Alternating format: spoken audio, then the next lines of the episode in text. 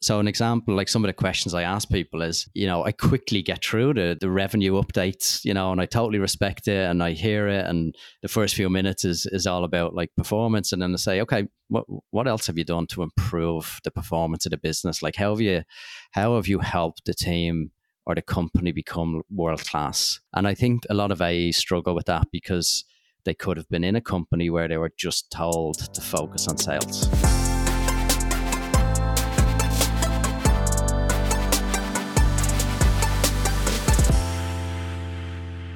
Welcome to the Asia Growth Forecast by HubSpot, a podcast where we dissect successful sales strategies of fast growing brands and show you how to grow your business in Asia. We talk with sales leaders from brands like Nium, Aspire, VMware, and Asana to uncover the secret sauce behind their sales motion and understand what it takes to win the hearts and minds of buyers in this region. I am Adarsh Noronha. And I am Romka Walkowiak, and together we lead sales for HubSpot across Southeast Asia and India. We will be your host this season, and now let's get into today's show. Hello, everyone. Welcome to Asia Growth Forecast. Today, we're talking to Kevin Fitzgerald, who is the Managing Director of Asia at Employment Hero. For those of you who don't know, Employment Hero is an end to end HR, payroll, and recruitment solution for businesses, and they have been on an incredible growth trajectory. In fact, very recently, they have announced a whopping $167 million fundraise, which brings their total funding to $411 million. They are now a unicorn value at $1.37 billion and continue to expand rapidly across the region. Welcome, Kevin. We are so excited to have you join today and huge congratulations on that massive fundraise. Yeah, thank you very much. It's an incredibly exciting time for us and, and our business and big fan of the show. So when I got the call up, I was like, yes, my go. Fantastic. Well, we are really pleased and we are honored to have you here today as well. Well, let's talk about you a little bit. You have lived and worked across UK, Ireland, Australia, and now Asia as well. You have had a really interesting and inspiring career trajectory, starting your journey as an accountant and then making your way into tech sales at a number of well-known brands and today leading the entire Asia region at Employment Hero. Tell us a little bit more about your career journey so far, how you got where you are today and what does does your role include? It's a big question. I'll maybe frame it by saying it's taken 25 years to get here. Like it started back in Dublin in 1999, where I grew up. And now when I look back and, and, look at the decisions that I, that I made, which there was plenty of risk involved in them, it actually helped me get here to where I am today. And it was quite unconventional what I did. Um, mm. And probably at the time, people were saying, Hey, Kev, what, what are you doing? A lot of it, I really just had to back myself and, and really actually make sure that I made it work and didn't leave it in anyone else's hands. The first example is growing up in Dublin. I wanted to be an accountant. It's in the family. You know, mum's a bookkeeper, granddad was a treasurer. And it was just something that I really respected, you know, in terms of the industry. And I saw what they were actually doing and achieving. I was thinking about how can I speed it up? You know, like it takes quite a long time to become an accountant. And thankfully, in Ireland, uh, there is a quicker way to study. And that means you go to work full time and you go to university at night time and weekends. I probably call them my zombie years because I was working nine to five thirty as an accountant, and then wow. university lectures started at six p.m.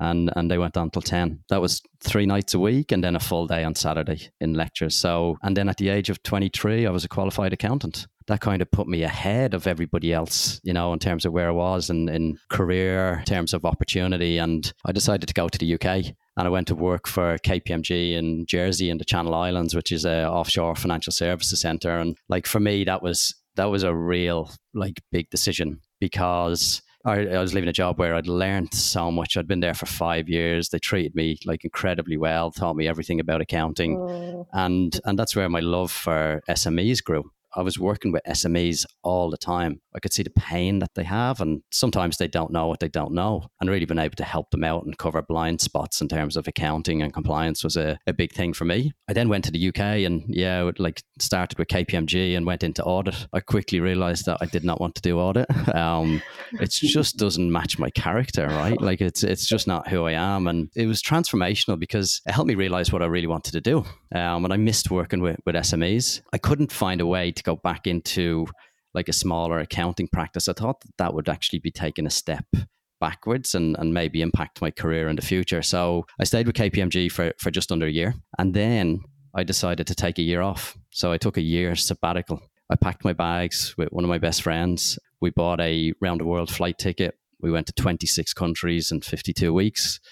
Amazing. We, yeah, we, we traveled Southeast Asia, Australia, New Zealand, South America. We only worked for one day in the in the whole year, and that was we were cast as extras in a movie in, in Thailand about the tsunami. Yeah, so I, I am I am famous. Yeah, the big thing from that one was like it taught me so much about the world and how it Mm. works and communication. And I went back to Dublin and I was broke. You know, I spent all the money I'd saved up, and you know, friends were starting to you know buy houses and they were progressing in that kind of stream of life, and I had no interest in it. I wanted to take on a challenge and go again. So I, I actually joined an American bank in Dublin, uh, State Street, and I was working as a hedge fund financial accountant. Um, very complex financial statements, daily reporting. Learned to get again, learned a lot. Like I didn't even know what a hedge fund was before I joined, and I stayed there for four years. And that's when actually the the American uh, subprime crisis happened, um, and there was a lot of redundancies. But I got the opportunity to help the business reshape things, and we started to offshore the work to Poland. So I was back and forth to Krakow quite a bit. And again, then that travel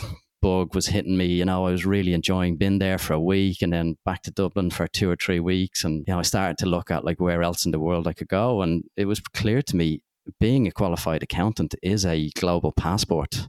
And, and what I mean by that Yeah. is it's easy to get a visa in most countries, a work visa. Because you're a qualified Wow. accountant, you know, like there is a demand. It's a huge profession. I packed my bags and I went to Melbourne. I didn't know anyone. I didn't have any friends there. I'd no network, no job. And I was interviewing for accounting jobs and I was just like, oh, I, I, I don't want to do this anymore. And I spoke to the recruitment agency, Robert Walters, who were helping me find a job. And the manager there, who actually became my manager, said, hey, Kev, like you, you seem to like talking to people and you're pretty good at it. And you know, like really good listener. Why don't you come and work for us and be our specialist in our financial services recruitment team? And I was like, wow, why would I give up accounting? Like so many people study for so long to gain that profession, to pass your exams, which are really tough. But I looked at it and said, well, what am I going to learn here? Like, you know, I need a network. I need to learn sales skills. I need to put myself under pressure and, and figure things out again. And I did it for three and a half years. And in year two, I was top three sales rep in all of Australia. And, uh, Congratulations. yeah, thank you. That was a phenomenal kind of experience because I didn't see a pathway where I could keep learning at, in recruitment. You know, like the job doesn't really change. Your network gets bigger. That's how you become more successful. I kept seeing advertisements for Xero, the, the cloud accounting software, and being an accountant, there was, you know, I was like, what's this? And this wasn't around when I was doing the job, you know, like it was uh, it was very, very manual paperwork. I actually had a guy who was a competitor of mine in recruitment and he joined Xero to be their TA lead. Oh. And we had a good relationship. We were we were frenemies in, in Australia. I pinged him and he said, "Hey, actually, we've got a we've got a sales leadership role. Like, you know, maybe you should come in and have a chat." I met the current uh, managing director, and he was kind of saying, "Hey, we've been hiring ex accountants into Xero into our sales team and teaching them sales." But you are an ex accountant and you have sales and you've led a sales team at, at Robert Walters. Like, why don't you come in and help us actually grow um, the business. And, you know, that was a, another big decision. And I, I would like to point out to people, like, it wasn't that straightforward because each time that I moved country or moved job, I was taking a pretty big risk and I was taking pay cuts. I was going into new spaces. And that's probably the things that people don't see when they look at the LinkedIn profile or, or hear the story.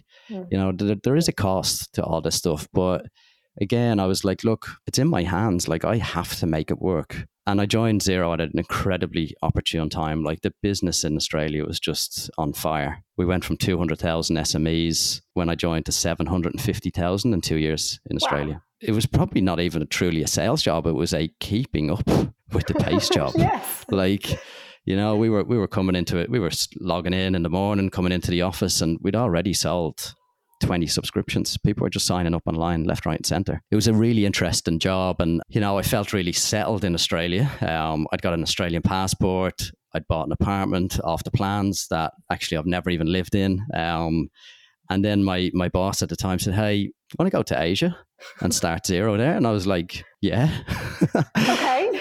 yeah. And I, I was like, when? He's like, can you go in two weeks? And I was like, okay, let's do it. So packed my bags. I had a car. I had a motorbike. I had a dog. I was like, oh no, what, what have I done? but it, it- everything worked out, right? Like, and I came to Singapore and there was there was already boots on ground here, four or five people. We had about a thousand customers at the time in Asia that picked up online. But by the time I left three years later, we took that from a thousand customers in Southeast Asia, SMEs, to over a hundred thousand in three years. So again, phenomenal growth, and and it was hard. You know, people did not know who Xero was. I didn't really know how to sell in Asia, which I learned that pretty quickly in the first few weeks and months. And then again, another difficult choice. I was like, well, managing director of Xero now, great business. I absolutely love Xero. It changed my life. But I was coming up to seven years and I was like, oh no, here comes the itch. what, what am I going to do next? Um, and I, I, was looking around actually the Xero ecosystem at, at, our API partners and payments was, was like obviously got a lot of attention in the last few years. And I, I felt like I knew it on a superficial basis but I didn't know enough about the mechanics of it and, and actually how to make it work. So I joined Spenmo, raised it, the business had raised a ton of money. And sadly, look, that, that one just didn't work out. And it was actually this time last year, my now boss was in Singapore and we'd known each other a little bit. And he said, Hey, can I grab you for an hour and just pick your brain on what you did with Xero the first couple of years? Because we've opened here, Employment Hero. Can you just lay it out for me what you did? And, you know, that coffee turned into a contract Uh, pretty quickly. And it was amazing right? Like and i feel incredibly grateful to be here now. So that's the story in a nutshell but definitely had to take some risks and chances and move countries and all of that mm. stuff. And let's talk a little bit about that towards the topic of today, which is uh, really around career growth and sales and how sales leaders and professionals can future proof themselves. And I would love to dig a little bit further into that uh, with you just now. You mentioned you started your career in accounting and then you moved into recruitment, eventually into tech sales. And I think this is what a lot of our audience is going to be curious about. How did you make that switch?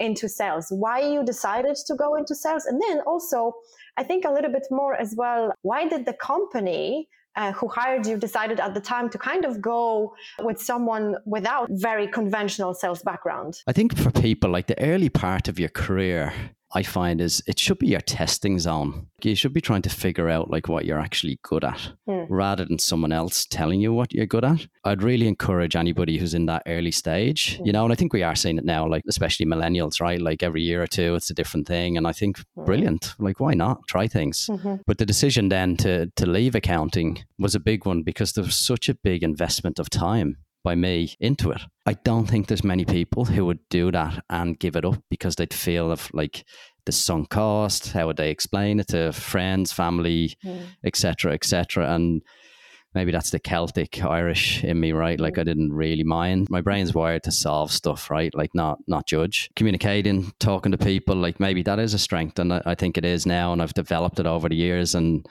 I got lucky right? Like when I when I went to Melbourne and I met someone who saw a spark in me mm-hmm. and saw an opportunity for his his team and his business to bring in an accountant who very strong and, and had potential sales capability. It's, it's hard to pinpoint did I do anything? I don't think I did, but I probably put myself in a position that the opportunity came to me, which was packing my bags in Dublin, mm-hmm. getting on a plane and taking a risk. And that's for passion uh, as well. That's being open to what's what's coming potentially in being passionate about what's coming i think that's a very valuable advice because i can uh, if i may share a little bit as well to me it was very similar as well i actually spent my first five years of, of my career just trying to figure out what i wanted to do it led me to sales as well so it happens but then I knew when I got into sales, I finally knew that was it. That made me tick, and and this is how I knew this is you know that's it, that's the one. That is awesome, Romka, because what catches my attention to both of your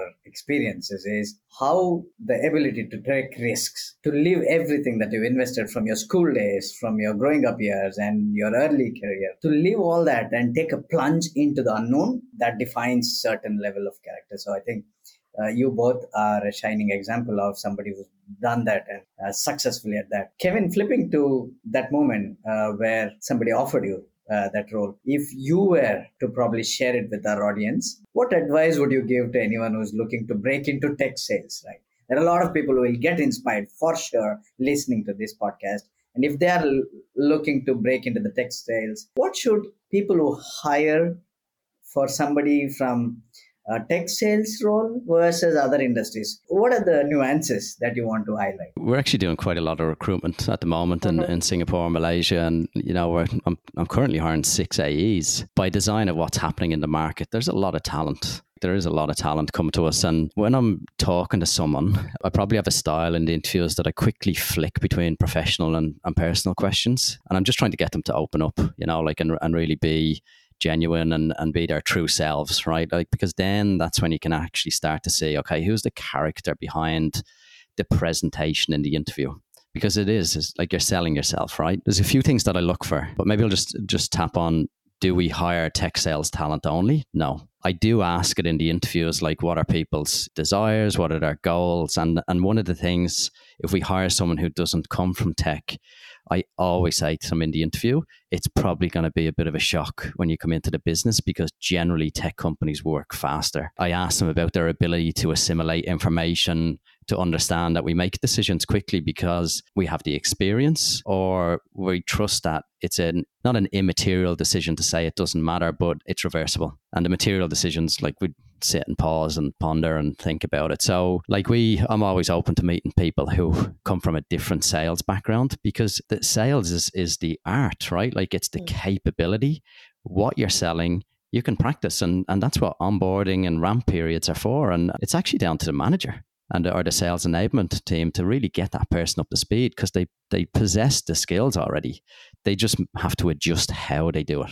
I remember uh, in HubSpot a couple of years ago, I had an opportunity to hire somebody who was who's never into tech sales, and what you look there is for the fundamentals to match, I guess.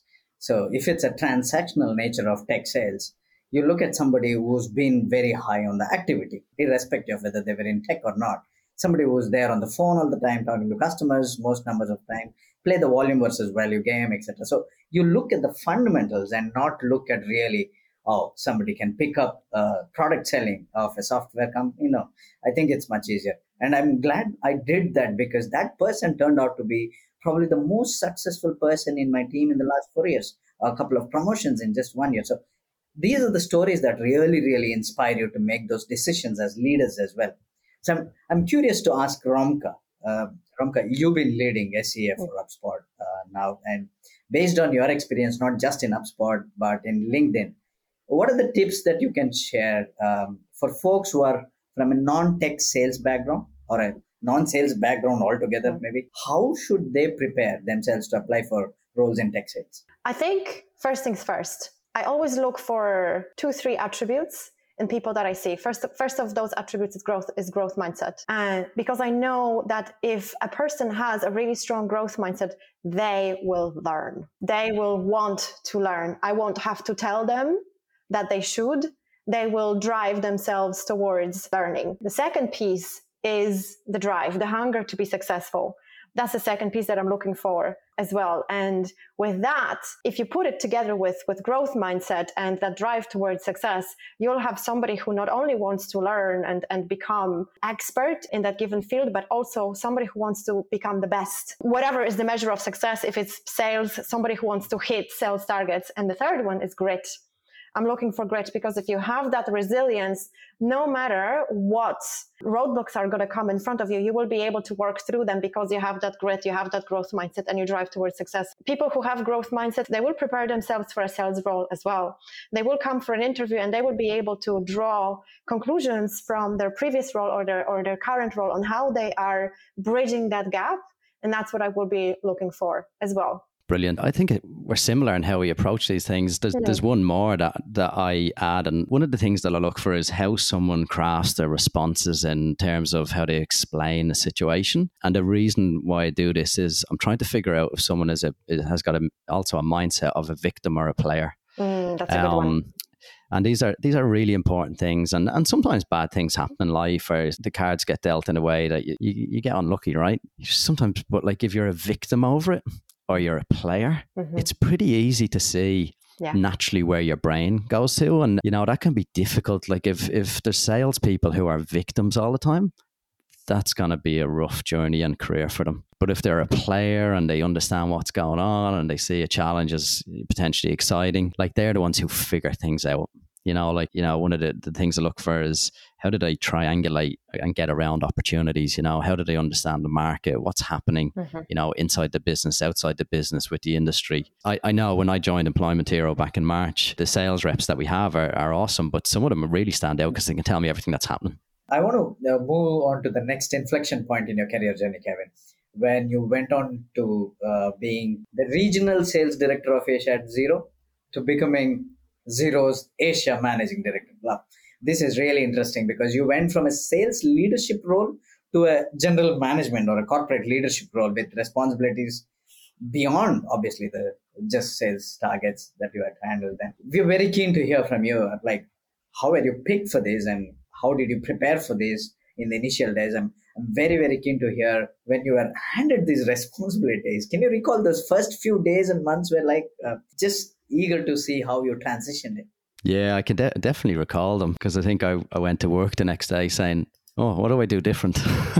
you know, like what what am I actually doing different? And and maybe that I'd had actually been living and breathing doing that type of role already. The business was growing. I have a natural curiosity in any business that I join. I want to figure out the mechanics of the business and all the levers internally and how different departments work and how they communicate with each other. That's a personal interest. I knew everything that was happening inside the business. Even though I didn't have to manage the P&L, I knew what was going on in the P&L even though I didn't know much about like legal team or anything like that, I knew what was going on. And and maybe I was just drawn to that more GM, MD experience because I, I, wanted to understand the breadth of the business because it's personal curiosity, but it's also looking for opportunity, right? Like what is actually happening in the business and how can we be better? That in itself might have just made me different than a classic sales director on paper in any company, you want the sales directors to be like totally hyper focused on sales and growing revenue and everything like that. But there's a downside to that, right? Like you're not teaching them about the business and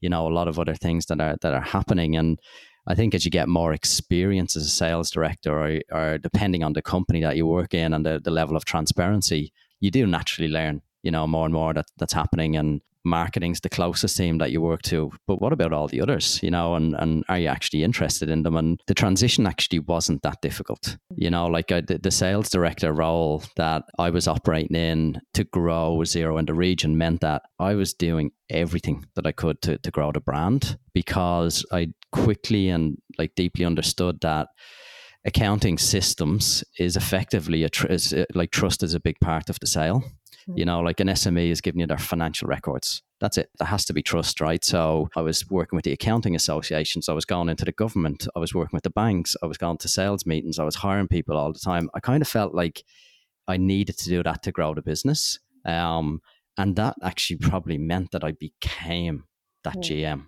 I didn't plan it again you know when we were talking about hiring as well that was the growth mindset that you that you have shown across uh, your journey as a sales leader that made you pretty much grow into that gm slash md role. That's the natural curiosity that uh, that led you there. And i think that's a career that's a great career advice. Be curious. Be curious about things you're interested in. Be curious about things that you that are going to closely relate with that next career you want to get to. I think, you know, a lot of sales leaders here in, in our audience will also be curious on the ways to get there, to get where you are at the moment, how to bridge that gap between the great sales leader uh, to getting chosen as a managing director. So we, we talked about curiosity being one of those things and growing, growing into the role. Are there any, is there any other advice that you could share with them to help them in that journey? Look, it's not that straightforward, but I think there's a common trend with like tech companies are very well set up sales organizations. And, and in most tech companies,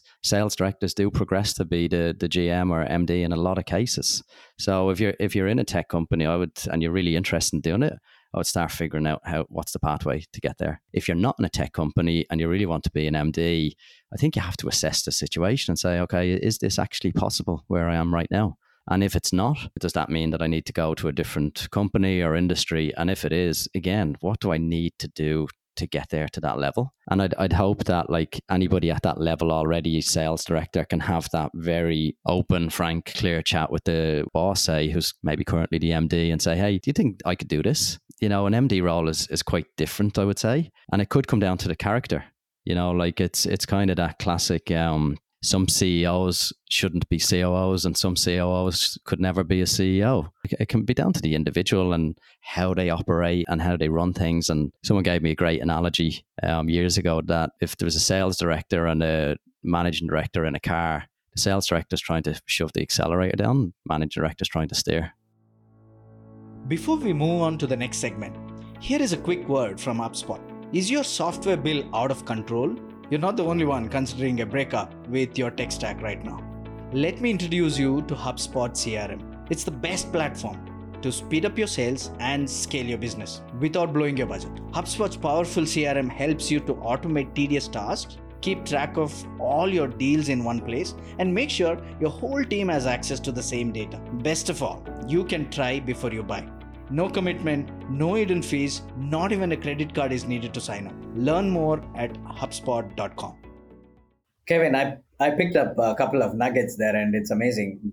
The living and breathing of that mm. role prior to being in that role was amazing, and the natural curiosity that you have to feel what those leaders go through, your bosses go through, the managing directors and the CEOs go through. That's that's an amazing nugget. Now, do you see anything different in particularly in Asia? Because we have a whole lot of leaders who are not only listening to this podcast, but within our network, there are a lot of sales leaders who are aspiring to become managing directors or the CEOs. Mm. And I'm very keen to hear any tips, particularly for Asia, uh, given that you have had the experience here and elsewhere.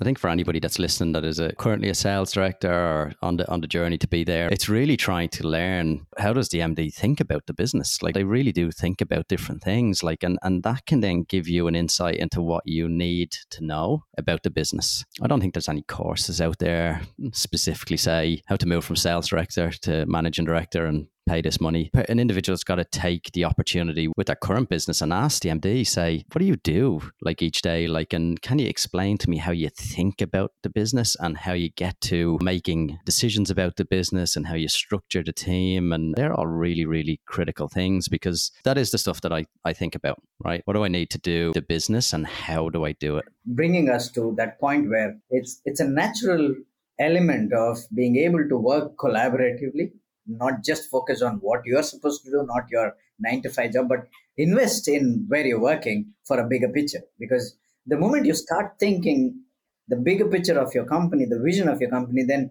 your horizons broaden up. You're not just a sales leader or a finance leader or an HR leader. You're now contributing to the overall goals of the company more proactively because you're curious, you are asking questions, you're working with different functions and you see some people who are good at it. Some are very siloed in their approach. Uh, while they're very good at what they do they might not have the enthusiasm uh, to look into the broader picture i think. That's where you are leaning us towards right? That persona is what i think the future leaders should develop irrespective of which department they come from. I think you nailed it, right? Like the persona is different. Like how you how you think about the business and how you actually make decisions have got to be different. An example would be like I knew marketing pretty well at Xero because it is a you know phenomenal team, great engine. I didn't know how it was powered and what were all the things that happened in the background. So when I when I became MD in Asia, I was like, how does this all work? Like, you know, what are the fundamentals to, to the team and how does the marketing director make decisions and why are we spending so much money on how do we build a brand? I always was, was comfortable with the outcome of marketing and the things that you would see, but like I needed to figure out like how it worked. You know, maybe again, may, look, maybe right time and right right uh, job, right company. Like you know, when I came up here as sales director, I, had to I had to figure that out because I was like, look, we got to make sure every team is actually firing. There's a lot of things that you mentioned, uh, Kevin, that are making me very curious about one thing here. In your experience in that uh, transition from a sales leader to a general manager, were there any things that you had to unlearn some bad reflexes that you had, so to speak, amendments that you had to do, either to the way you prioritize, to your mindset, the way you do things? I made plenty of mistakes. I don't think we have time for, for all of them. But um, I think the reflexes, right? Like, I think the pace of sales can be faster than different teams. And one example that where I saw my expectations of pace and how things moved in the business, you know, probably wasn't fair right? Like on, on some of the other teams when I mm. became MD, because I had a sales team, the energy's high, stuff's getting done. You have this perpetuating like activity, right? Like all the time. We had, I had a partnerships team. Uh, like I went pretty hard on them at the start and I think they were like, "Oh no!" Like Kev's Kev's turned into an animal. It was I had the wrong expectation. Like I had to rewire how I how I thought about it, and I was kind of like, "Why is this taking so long?" And why like why aren't we seeing results? Like, and you know maybe that's a good thing as well, right? Like you're pushing people, but I actually think it was too much at one point. and I think the team were like, "Okay, oh, what to expect," and they were doing a great job, but I was used to seeing and hearing so much activity in sales that I felt like there was a bit of a vacuum partnerships team or other teams, I was like, Why, where's all the energy, right? And I realized I'd been living with blinkers on as a sales director. You know, even even though I did always try to learn about other teams, and I, I, explained that earlier, when you actually stop being a sales director and move into more of a GM, like you do have to adjust, and and that was a big thing. So I got the blinkers off, took a bit of time, figure things out. It was better after that. okay, okay. I'd love to shift right now about more career advice. At the end of the day, that's why we have this uh, episode today. That this is a big topic for a lot of our audience. Uh, let's talk a little bit about those sales professionals who want to grow their career into a manager role or transition from a manager to a director's role. And uh, now with Employment Hero hiring so much, also you have been on the hiring panel countless of times in your recruitment years, but also as a leader and now as, a, as an MD, what do you look for when you're hiring uh, sales professionals? And If you can maybe give us a little bit of a secret there, if you, if you can give us some examples of, of questions perhaps that you typically ask to gauge certain soft skills or tangible qualities. I don't know if there's any secrets, um, mm. but I'll Damn. try and Like I'll, I'll, I'll, happily share. Um, but if someone can get a nugget of, of gold, um, you know, hiring sales professionals, right? So, you know, a lot of people come to it. We get a lot of applications saying, I'm an account executive here at this company. I hit target, like, you know, blah, blah, blah, blah, blah. I don't mean to diss that, right? Like, that's important. But I'm like, I'm not thinking about like how are you going to improve the performance of our business that's outside of sales. And I think that is quite a difficult thing for some managers to understand because the priority is bringing revenue. But you're in the interview because we believe that you can bring in revenue. The interview is to show us what else you can do. Yeah, it really is, right? Um, so, an example, like some of the questions I ask people is, you know, I quickly get through the, the revenue updates, you know, and I totally respect it and I hear it. And the first few minutes is, is all about like performance. And then I say, okay, what, what else have you done to improve the performance of the business? Like, how have you, how have you helped the team or the company become world class? And I think a lot of AEs struggle with that because they could have been in a company where they were just told to focus on sales. So it's a conundrum, right? Because they've been told what to do and they've done it really well and they've been excellent. And then they come in into an interview with me and I'm asking them all these like bigger questions around what they did. And, and some people, like a lot of responses I get is, oh, well, you know, I didn't really get the opportunity to do that. And then I'm like, okay, were you were you told not to do it or did you feel like the opportunity wasn't there? Because i want to hear from someone that's saying yeah look actually you know i came up with these ideas like i pushed things in the team i pushed my manager. I love when people say that because i'm like okay because i want you to come in and push me.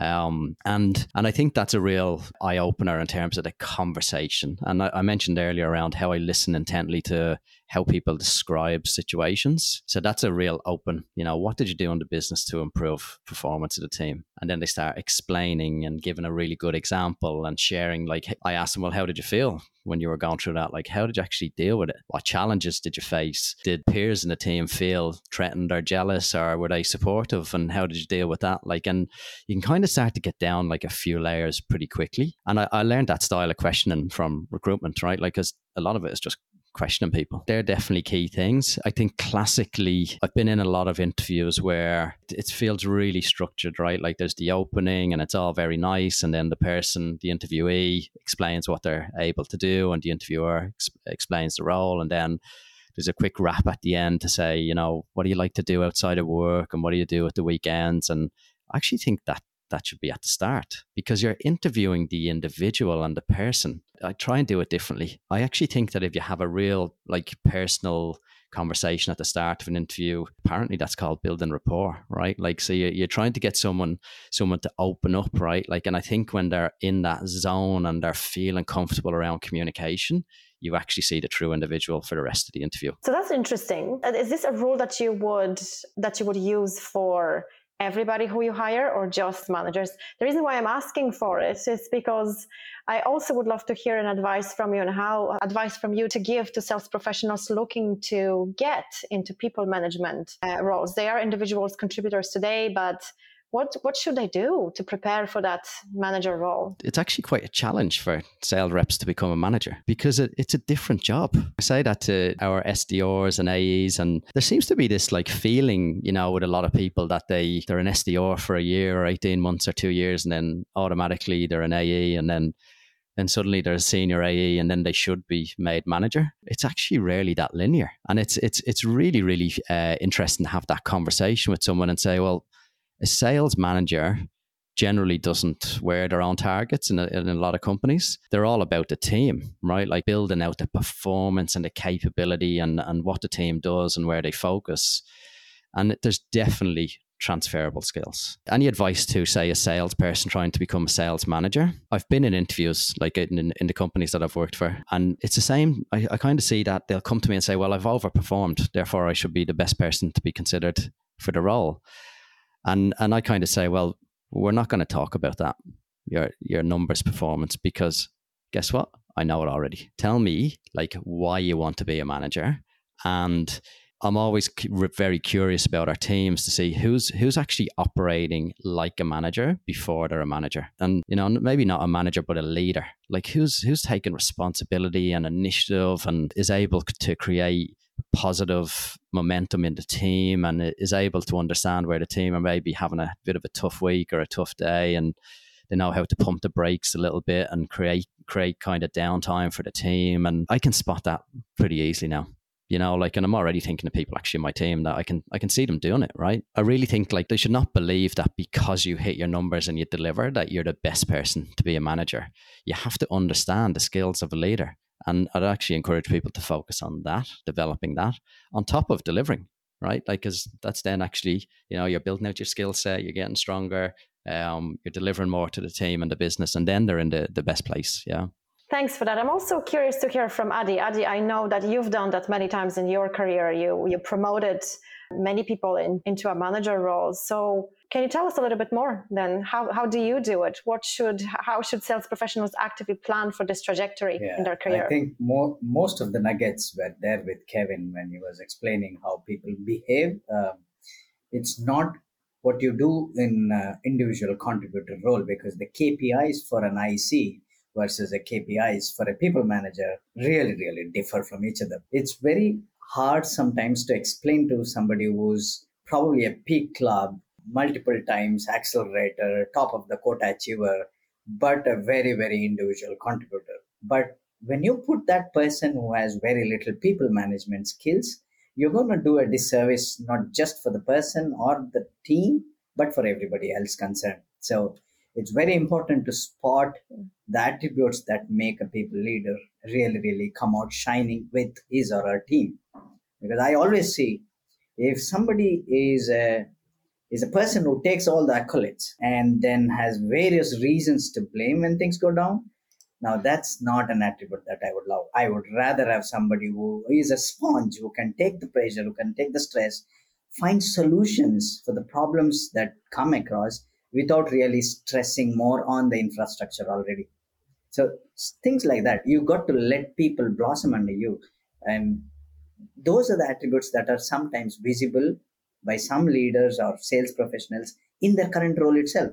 You see them very proactive. Like Kevin said, you will spot them easily. Yeah, you don't want people to tell you what you already know. And I love that uh, when Kevin said, numbers are visible to us. We know what it is. But couple of things, if I were to really, really nail it down to aspiring sales individual performers who want to be people manager, is the proactiveness in picking up projects that help the bigger picture. Number one if you're not doing anything that is outside your role mm-hmm. that really helps your team your company to really achieve something drive efficiencies if you are not envisioning those projects then i'm a little skeptical on the abilities for you to manage a broader role later on the second one is how you deal with people there is no right or wrong in the way everybody deals with people It takes all kinds of us to make this world beautiful.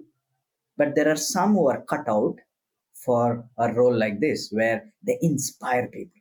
They inspire people at various stages to collectively come together as one ship uh, full of winners. It's very hard because you don't know which button to press to whom because you got to know the weaknesses and the strengths of everybody. And every one of us is a different persona. So the leader has to have that patience, the willingness, ability to see it from 10,000 feet above, but also roll the sleeves up when it needs. But always give accolades to the team members and take the blames first on the uh, battlefront. Thank you so much for that. And uh, we actually had an opportunity to ask our audience questions this time round. There is a couple of questions that uh, that have been already answered actually by Kevin during this episode. There's one more I want to ask. What we haven't covered really is how can people switch a career uh, into tech sales career. So let's say we've got somebody in the background with a background in HR and they want to venture into tech sales.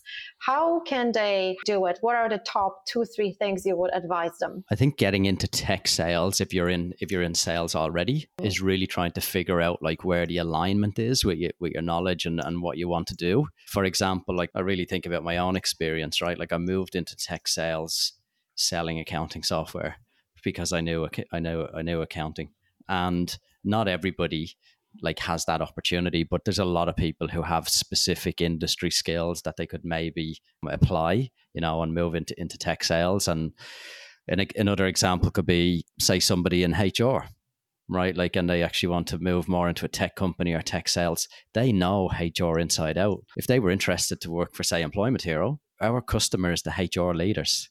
I would definitely talk to them. But I don't know if they would get a job in a cybersecurity sales mm, role. Right. So it's really leveraging what you what you know already. Now we are coming to that part of our show where we ask our guests to look into their crystal balls and predict the future. are you ready for it? what is your forecast for how sales in Asia will evolve over the next five, ten years? And what will be that number one thing that you think will change? I think that the I think the art of sales will actually never change. I think the way that people communicate, especially in a face to face environment, like that that can't be digitized you know? Like it's it's it's a conversation you know? Like in that merry dance around negotiations and and everything like i don't think that will change. What i what i do think will change um and i don't know if we need a crystal ball for this is how sales like is operationalized and the tools that people use. And like even the tools that we have at employment here hero now like I'm kind of like, oh no, why why didn't we have that like five years ago at Xero? And you know, I didn't even realize some of this stuff was actually available. You know, AI, big topic, right? Like, you know, lots of hype around it, but we're already using it like in, in sales and trying to figure out ways to actually leverage like all these tools. So I, I do think any sales professional today needs to be actually figuring out how to disrupt their own job with, with AI, not for the purposes of obviously putting themselves out of a job, but for the purpose of actually figuring out how to be, you know, continually uh, build and be a high performer in the team. Because that's that is the definition of it. Like how can you actually deliver more to the business? And we we actually have an open mandate across all 1000 staff and employment hero to use whatever ai tools are available to actually be better at your job. Kevin thank you so much for all our viewers who are sales professionals aspiring to be sales managers and sales directors one day. For those in the audience who are sales directors and leaders in their own industries who want to become the general managers and the managing directors, this probably was one of the podcasts that none of them will miss. And because of the nuggets that you've given us, just to summarize, I felt the things that we would all take away is to be aware, to be able to take risks. When opportunities do come at you, you are ready to pack that bag, take the dog, take that flight, to Singapore, right? We really love that. And and I think you also narrated how to be conscious of what you are good at and not just focus on what you're supposed to do, your current role, but to think bigger and to look beyond and to think like your boss, maybe, and figure out what is that that keeps them busy that you can really be proactively participate in it. So that that's an amazing thing. I love the way you said, uh, both you and Romka for that matter, about the growth mindset and what does it take to really fit into a transitional journey from one industry to the tech industry to be specific in Asia. Loved it, loved the natural curiosity of it, the point of living and breathing a role before you get the role was amazing. And lastly, I think as times change, technology changes, almost all cross departmental functions, the way they operate are changing. So if you want to be a leader, a managing director, you need to be on top of what's changing, what's the better way to do, the more efficient way to do, while you're always focusing on a very collaborative leadership to get the vision of your company and the goals and the SLAs and the KPIs of your company. You mentioned about AI being the talk of the town now. It's it's being used in all products, all functions, all all narratives are about that. So as a leader, you need to gravitate towards that and really be on top of it because as a general manager or a leader or a managing director, you're looking at efficiencies in everything that you're doing so that you are aligned with the bigger picture, the longer visions. Amazing uh, session, Kevin. Me and Romka thoroughly enjoyed it. Thank you so much for taking time. Thank you so much, Brilliant. Kevin. I love loved the golden nuggets of advice and, and mm. best practices. Uh, I'm sure our listeners are are going to appreciate that as well. So thank you for being with us here today. Thanks for having me. Re- really, really enjoyed it, and and even some of the nuggets I kind of remembered again. I've got to go back and actually make sure I'm actually using them myself. Absolutely. Thank you Bye-bye. so much. Thank you. Thanks for tuning into HubSpot's Asia Growth Forecast. If you enjoyed this episode, don't forget to subscribe to the show and leave us a review on Spotify or Apple Podcast or wherever you are listening to this show. Ah, one more thing. If you found the discussion valuable, share it with at least one more person who you think would enjoy listening to it. That's it for this episode, and we will see you real soon.